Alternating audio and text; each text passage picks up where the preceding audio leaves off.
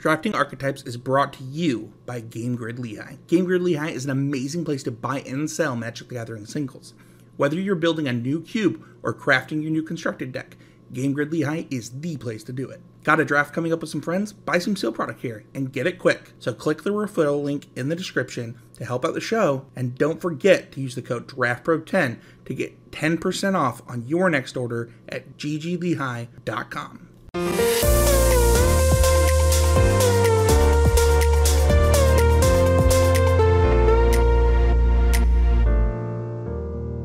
Hi everyone, this is Sam Black with Drafting Archetypes, and today I'm going to be discussing Green Black in Brothers War. As always, the uh, notes for this episode are available at patreon.com slash drafting archetypes, and let's get into it. So, weirdly, I have four trophies so far in this format, and all of them have been with decks that contain both green and black, sometimes with another color, sometimes not and a vast majority of my drafts have involved both green and black.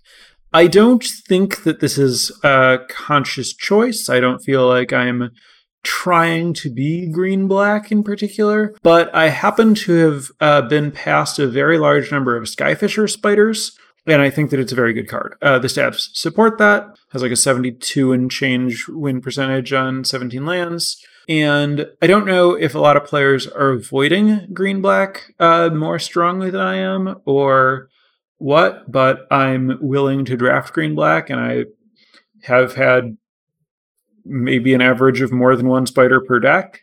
So uh, I've drafted green black a lot.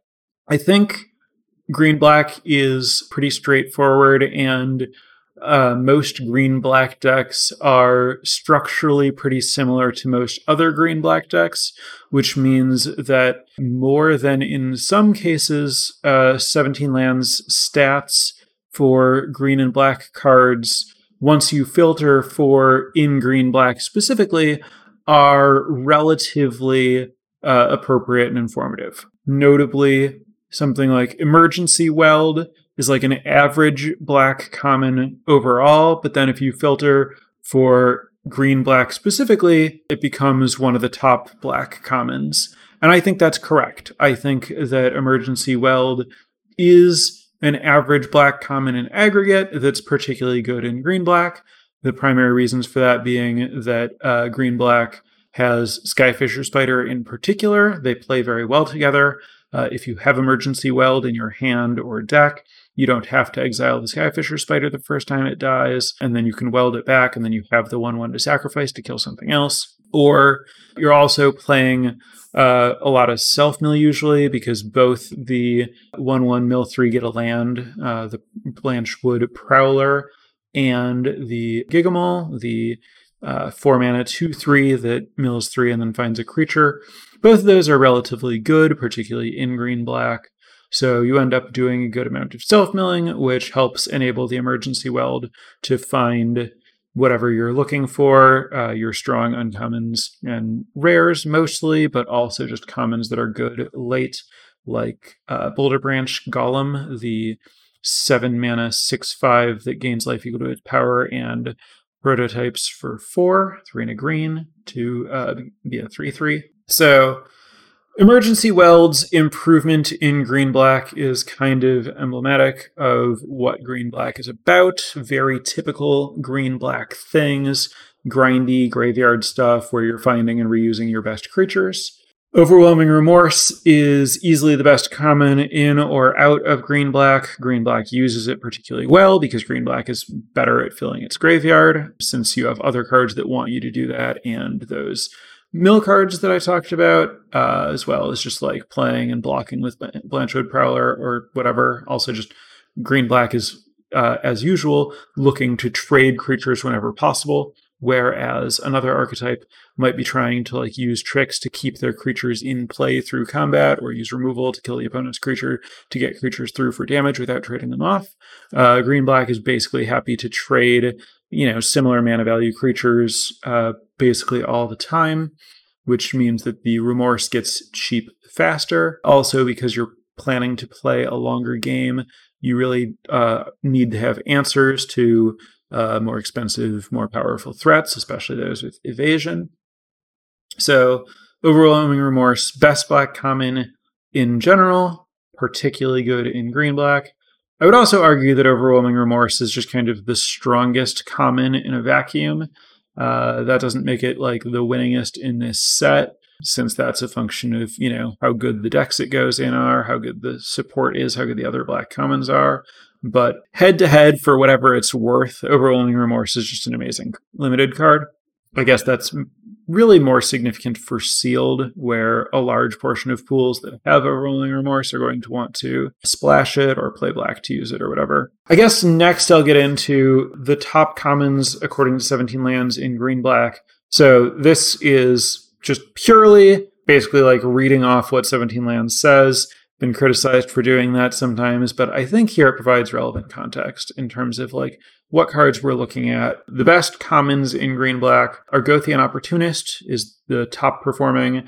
That is the three mana, three two that makes a power stone. Certainly green's best common basically anywhere, arguably the best common in the set, followed by Overwhelming Remorse, the card I was just talking about, Boulderbranch Golem, the gain life prototype creature that I mentioned earlier. Blanchwood Prowler, the one one that mills three to find a land that I mentioned earlier. Epic Confrontation, one in a green sorcery, give a creature plus one plus two and fight another creature. Gaia's Gift, the one in a green instant that gives reach, hexproof, trample, indestructible, and a plus one plus one counter. Emergency Weld, the raised dead that can also return artifacts and gives you a one one artifact. Gix's Caress, the coercion, two and a black, look at your opponent's hand, make them discard a card, that also makes a Power Stone. Scrapwork Mutt, the creature that unearths for one in a red, two mana, two one, ETB, discard a card, draw a card. Ravenous Gigamole, the four mana, two three that mills and finds a creature, Moment of Defiance, two and a black, instant, give a creature plus two plus one, and lifelink and draw a card.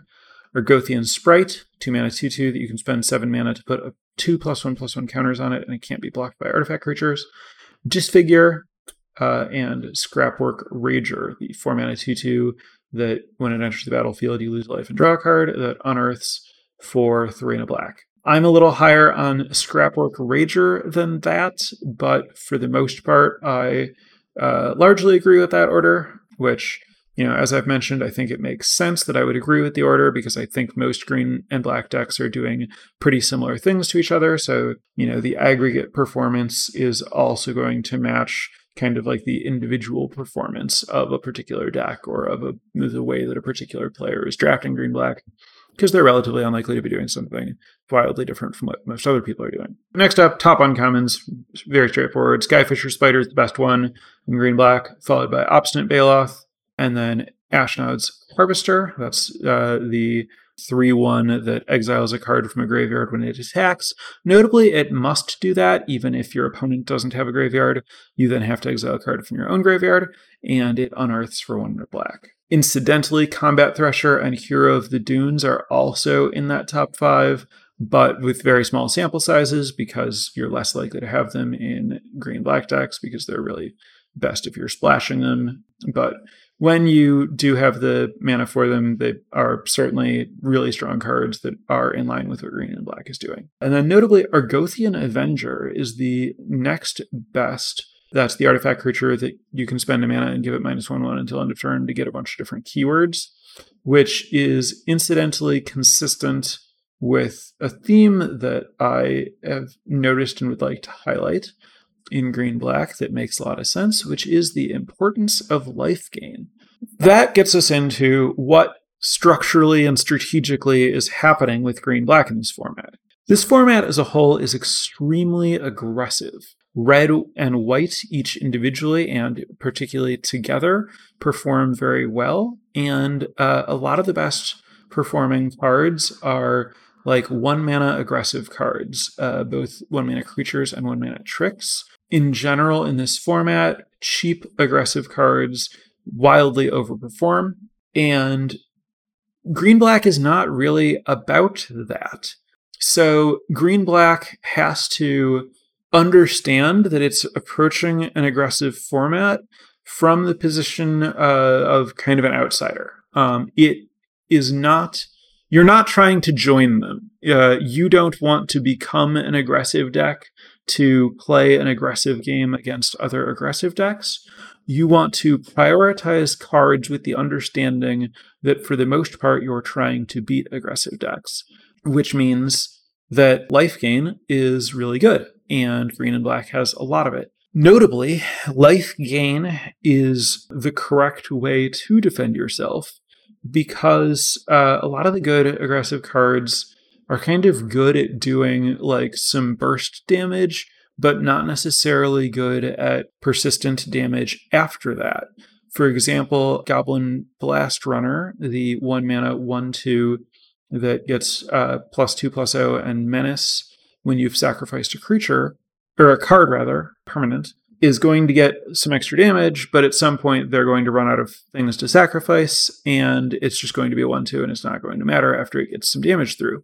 Uh, similarly, Unearth represents just like some extra damage, but not extra sustained board presence. So if you have uh, some life gain, you can kind of weather that unearth damage without needing to like block it with a real creature or whatever. Also, I mean, just you know, in general, green and black has like large creatures and card advantage and stuff, and is pretty good at like stabilizing a board.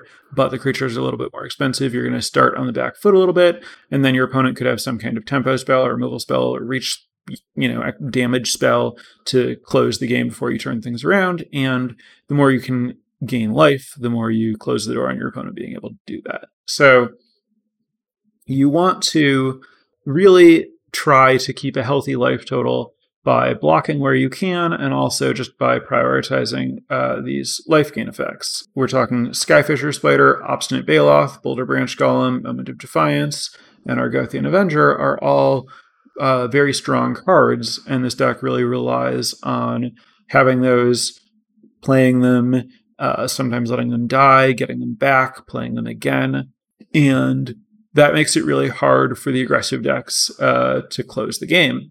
And the other spot is, that you can find yourself in um, is where where you do have to race is if your opponent has a lot of evasive creatures. But if they have a lot of evasive creatures, your creatures are going to be quite a bit bigger than theirs. So you can, you know, attack them, they attack you, they can like chump block or, you know, use whatever tools the smaller flyers usually use to try to win races against larger ground creatures, but your life gain is going to offset enough of the like damage from their smaller flyers that you can often win the race. Yeah, I think that it's if you underestimate the life gain cards um, and you don't prioritize them, I think your black green decks will struggle to stabilize. But if you uh, prioritize all of those cards very highly, I think it's not that hard to be well positioned against the aggressive decks that comprise the majority of this format. Incidentally, when thinking about ways to defend yourself in green black, common strategy, especially if you're in a deck that's looking to trade creatures, would be to use death touch creatures. There are some in this set, and they're not very good. Death touch isn't offered at a great rate, uh, just straight up, and more importantly, almost all of the combat tricks trump death touch, which is often not the case. So if a, if a trick gives you know just like plus three, plus three, plus two, plus two, something like that, then your death touch blocker can ignore and invalidate that combat trick, trade with whatever they would you know hope to use a combat trick to save. But in this set, Loran's Escape and Gaia's Gift both give indestructible and military discipline and the whirling strike both give first strike, all four of those tricks are going to just invalidate death touch. So, given that a lot of the aggressive decks are trying to use those combat tricks, trying to block with a death touch creature is worse than normal. So, the uh, one one uh, the prototype artifact that uh, is a two mana one one death touch or a more expensive five four death touch or the um, Spider, the common 2 3 reach death touch that puts a card from a graveyard on the bottom of its owner's deck when it dies, are both uh, a little bit worse than they might be in other formats at defending you because Death Touch is relatively poorly positioned against the tricks in this format. Speaking of, you know, tricks, Uh, Gix's Caress, the coercion that I mentioned, uh, I think plays particularly well in this format, particularly when paired with life gain, because the information that it provides about the tricks that your opponent has is really valuable. Uh, I think that there are a lot of slightly narrow tricks that are pretty easy to use in high leverage situations. And in general, tricks are pretty good when um, you are a player. Like, tricks are good for you if you have smaller creatures and your opponent has larger creatures, uh, which is, you know, kind of the exact dynamic that uh, the green black player is going to find themselves up against. Uh, the opponent will have smaller creatures and combat tricks. They're going to look to use the combat tricks to make mana positive exchanges with the green and black blockers. And if you have Gix's Caress, you can figure out exactly which tricks you need to play around and uh, you know take a trick that's going to be particularly problematic. So just like the combination of being able to you know, take the time to look at your opponent's hand and make them discard a card because you can take a hit and then afford to get the life back because of your life gain lets you uh, really leverage Gix's Caress against aggro decks, where a card like that would usually be pretty bad against aggro. You generally don't want to spend three mana to not affect the board in that kind of matchup, but here you get a bit of a ramp spell for your trouble and you potentially get information that will like let you uh, engage in combat a lot more profitably in the following turns. Again, not ideal for that kind of matchup. Uh, you are spending a lot of mana to not affect the board, but I think the you know prioritizing life gain kind of lets you get away with that um, in those matchups. Uh, so for the most part, your strategy is just to you know make early value plays, trade wherever you can, gain life to stay alive, and then just assume that eventually you're going to play bigger things than your opponent and start having good attacks. That's just what's going on. Sometimes your opponent will also be kind of a mid-range deck, and their or mid-range or control or big deck in some way. There, your Gix's Caress and removal are going to be really important to make sure that like their bombs don't go over the top of whatever you're doing. But you'll, you know, just have a bunch of like big stuff and it should be fine. One card that I want to note in particular is Transmogrant Altar. That's the three mana artifact. You can spend a black and tap it and sacrifice a creature for three colorless mana. Never seen anyone do that. It seems very unlikely that you ever would. Um, or you can spend two mana and sacrifice a creature to make a 3 3. That's the relevant ability. Uh, this card has absolutely atrocious stats, like sub 50%, even when you isolate for black green. But I've lost to it a couple times and I've won with it a couple of times. I think it's really impressive if your deck has a good amount of Unearth and also Clay Revenant. I think you don't want to play it with only Clay Revenant because you need it to be good in a variety of your draws. And it's also like pretty expensive to just use it with Clay Revenant. But if you have a combination of Clay Revenant and a lot of Unearth and uh, self mills that you're finding your Clay Revenant and your Unearth, I've been really impressed with it. It doesn't need to make very many 3 3s to uh, shut down a game and then have time to make more 3 3s and then win. It's like not a very large liability, and I think it's a really good trump for any of the like mid range or slower matchups. I think it's a pretty high value card to have access to and that's that's basically what I've prepared. You know, I mentioned that I think that this deck is really not looking to get pulled into trying to approach the format aggressively just because, you know, it's an aggressive format. You are really about doing the thing that you're about, you know, uh, grindy, mid range, life gain, control, inevitability type situation.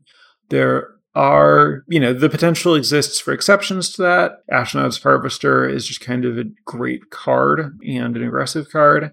Uh, also, you know, there are some like good aggressive green and black rares. It's not hard to have an aggressive draw with green black and happen to get your opponent on the back foot and like win the game that way. I don't think that it's very common that you want to try to structure your entire deck around that. So even if you start with, you know, Ashnod's Harvester or some other aggressive cards, you can, you know, maybe slightly more highly prioritize Gaia's gift to put yourself potentially in a situation to take advantage of that. But I think that you should, for most of the draft at least, still kind of expect that you're going to be more in the like uh, mid-range situation where you expect that in most of your matches uh, you're going to be the like inevitability deck rather than the aggressive the aggressive deck. Like, don't position yourself to be the beatdown as like a matter of course. Yeah, that's that's what I got. So I'm gonna turn this over to Twitch chat for any questions you may have on uh, archetype, any particular cards in the archetype, uh, whatever. While I'm waiting for people to give me those questions, I want to thank my newest patrons at patreon.com slash drafting archetype. Ryan and GNTTNG, thank you very much for your support. If anyone else is interested, of course, as always, check out patreon.com slash drafting archetypes for a full list of the benefits that we offer there and to sign up if you're interested. First, to splash or not to splash. I think that this is a format where the gold uncommons in particular are really strong. Some prototype creatures, uh, you can kind of like splash the prototype and be able to like cast the expensive version without colored mana, which is like a pretty forgiving way to like soft splash. That makes it pretty easy to like, you know, have an evolving wild and one land of that source, maybe an energy refractor, maybe some other thing. Um and like splash but also not splash the same card, right? Like you can play a uh, combat thresher and like splash the ability to play it as a three drop, but kind of expect that most of the time you're going to have to play it for seven, and that's fine. I do think that this deck splashes relatively well, particularly the combination of Blanchwood, Prowler, and Evolving Wilds, where Prowler it, it, it, plays basically the same way as the farmer in Midnight Hunt, where either your mill three finds the land you were going to evolving wilds for, or it finds the evolving wilds. As long as you have like a good number of evolving wilds, like two or three evolving wilds, plus some Blanchwood Prowlers, you end up with like pretty consistent access to your splash color. So I, I think that specifically because this deck likes Blanchwood Prowler more than most, you know, isn't really hurt very much by Evolving Wilds because it's not like you're trying to play like one drop, two drop, three drop curves. I think this deck certainly can splash easily. Also, uh, refractor is relatively good because you have like a few ways to make power stones, and so the like filter power stones into regular mana ability is nice. So yeah, not difficult to splash if you're looking to, but I wouldn't go out of my way to prioritize like being able to splash if I don't already have a card that I want to splash. But I would, you know, take a like a half off color, like a Hero of the Dunes type card early, and then plan to try to find a way to get it into my deck without moving out of green black, just adding some white mana. Said, I usually find my green black decks are like 60 to 70% black. Is that normal? I usually find that my green and black decks are below 50% green and below 50% black because of artifacts. I guess the question is like, are there particularly more good black cards than good green cards? I it doesn't seem that way to me, like looking at just like the list of the best cards in the archetype. I think it's relatively evenly split.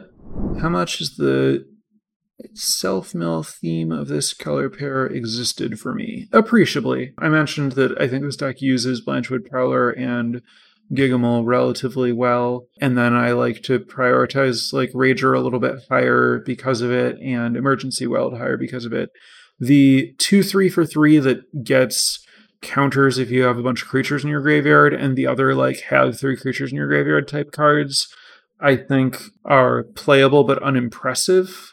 I guess that's the part that would be like not really coming through for you. And yeah, I, I think that that doesn't really come through. Um, like the four mana, four five that uh, uncommon that draws a card when it attacks if you have three creatures in your graveyard, and the two three that gets counters on it if you have like three creatures in your graveyard are both just sort of unexciting regardless. because I think you you know want to prioritize the like creatures with ETB abilities and creatures that are good up front more than you want to prioritize creatures that get better over time.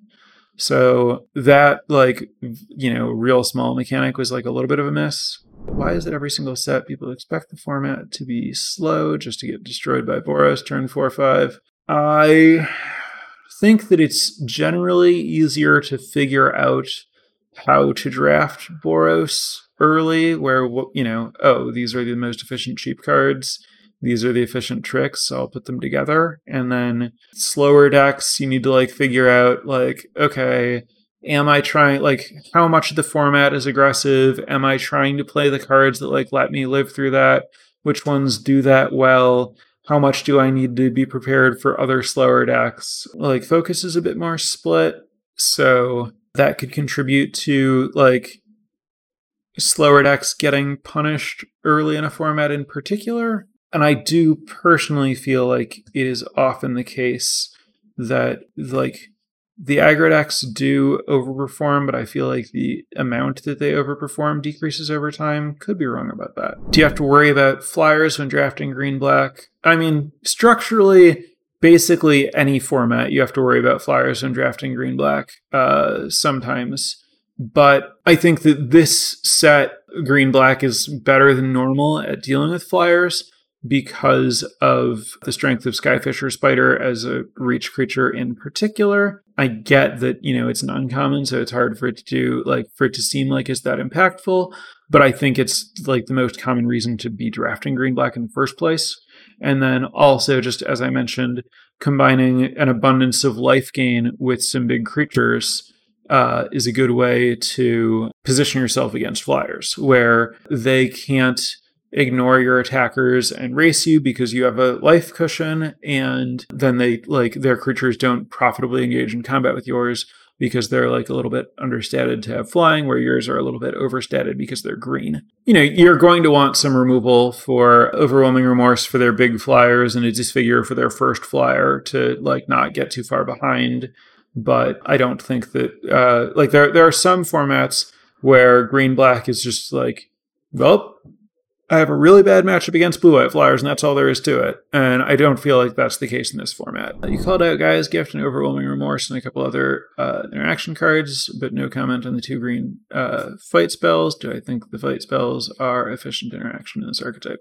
I, I mentioned Gaia's Gift, or I mean, uh, Epic Confrontation immediately before Gaia's Gift in like commons that perform well according to 17 lands. I, I do think that Epic Confrontation is like a good green card that plays well in this archetype. You want some removal, and you have creatures that are big enough to fight most of the things you're looking to fight when they have plus one, plus two. I have not personally had a chance to play with uh, Bushwhack.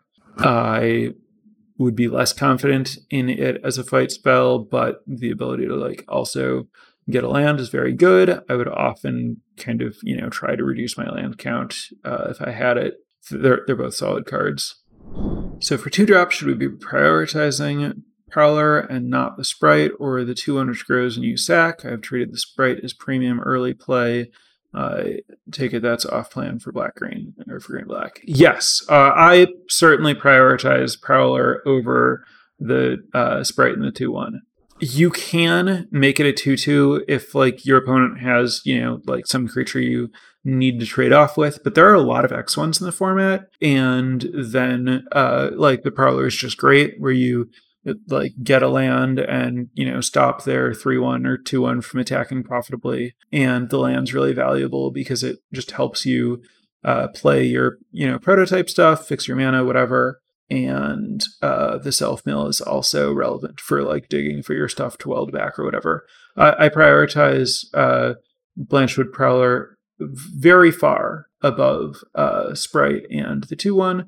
Uh, stats for um, Green Blacks uh, definitely support that. I do think Sprite is like a pretty good card in the format, but its abilities are very much um, aggressive. Uh, you know, like an ability that says your opponent can't block is just not something that you need to be prioritizing in Green Black. And the like backdoor end game like inevitability that it offers is something that I think you're better off uh, covering with other cards. Like I think that just having uh, Boulderbranch golems and then playing big creatures, or uh, is like a better way to win eventually than having a two drop that'll scale well. Because I would rather just like focus on my two drops contributing to like my game plan and extending the game early, and then using like actual big creatures to finish. Black green should be sort of removal heavy, I guess.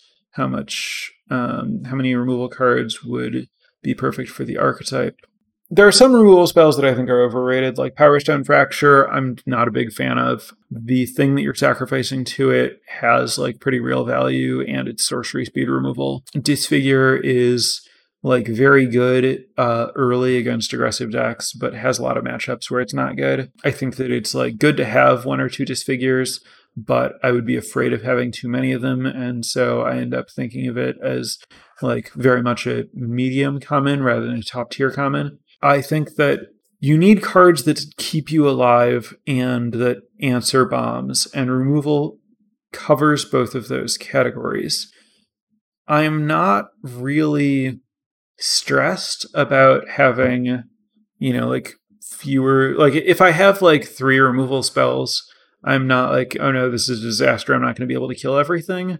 But if I have more than six removal spells, that could also be fine it's more about just card quality and you know where you don't have uh, removal spells have like life gain or something else that's going to keep you alive. Uh, you know, com- like the the combination of life gain and Gix's Caress that I talked about, where life gain keeps you alive, filling the role of cheap removal, and Gix's Caress answers bombs, filling the role of expensive removal to kind of like mitigate whichever of that those you don't have. You know, like I said, overwhelming remorse. I'm still going to take over almost everything. But if I can't get that, I'm going to try to like just have other good cards instead of being like, well, I didn't hit my like overwhelming remorse target, so now I'm just going to play Powerstone Fractures instead. Um, I, I, would rather just have a good card instead of the Powerstone Fracture and I don't know, figure it out against my opponent's cards.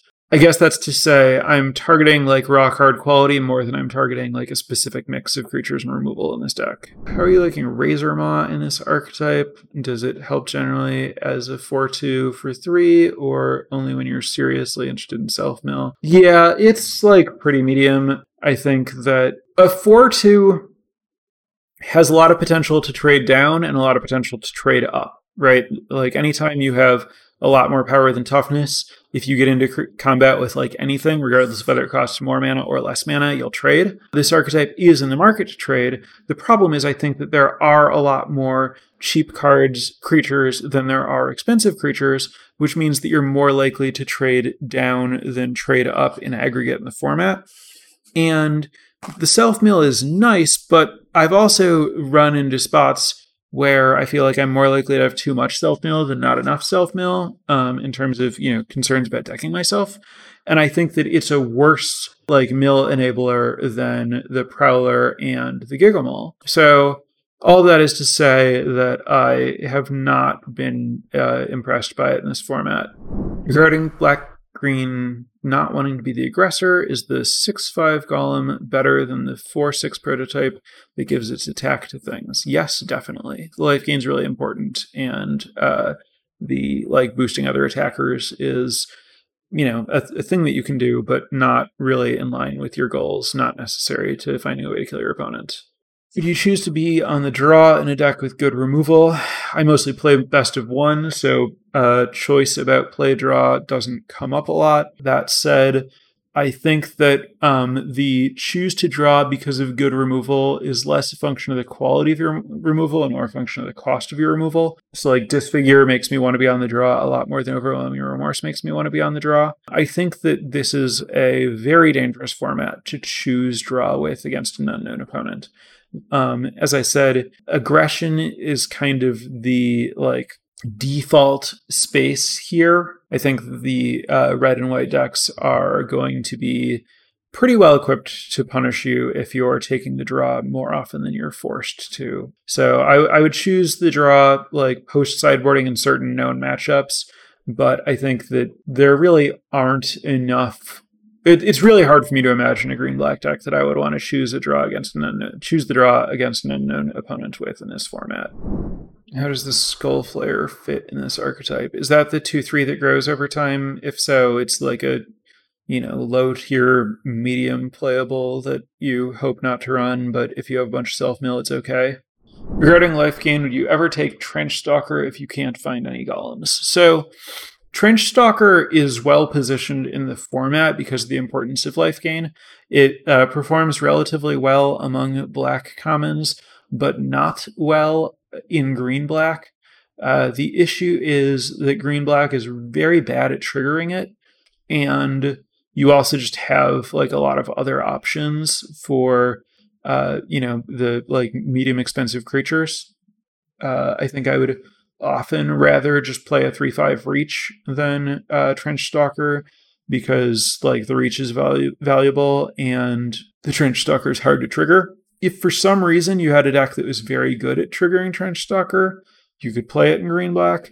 But early on, I think it's like unlikely enough that's going to happen that trench stalker is not going to be a serious consideration for me. I think that uh, if I feel like I'm short on golems for life gain, it's easier to prioritize Moment of Defiance as far as cards that go later and fill the life gain role than to prioritize Trench Stalker. I think Moment of Defiance is going to perform as well or better than it does in other archetypes, where Trench Stalker is going to perform quite a bit worse. Oh, sorry, I missed a question earlier. How do you deal with go wide decks? There is a lack of mass removal spells. Just playing creatures on curve. I don't think that there are a lot of cards that are really good at generating like a lot of extra bodies uh, at a particularly threatening rate.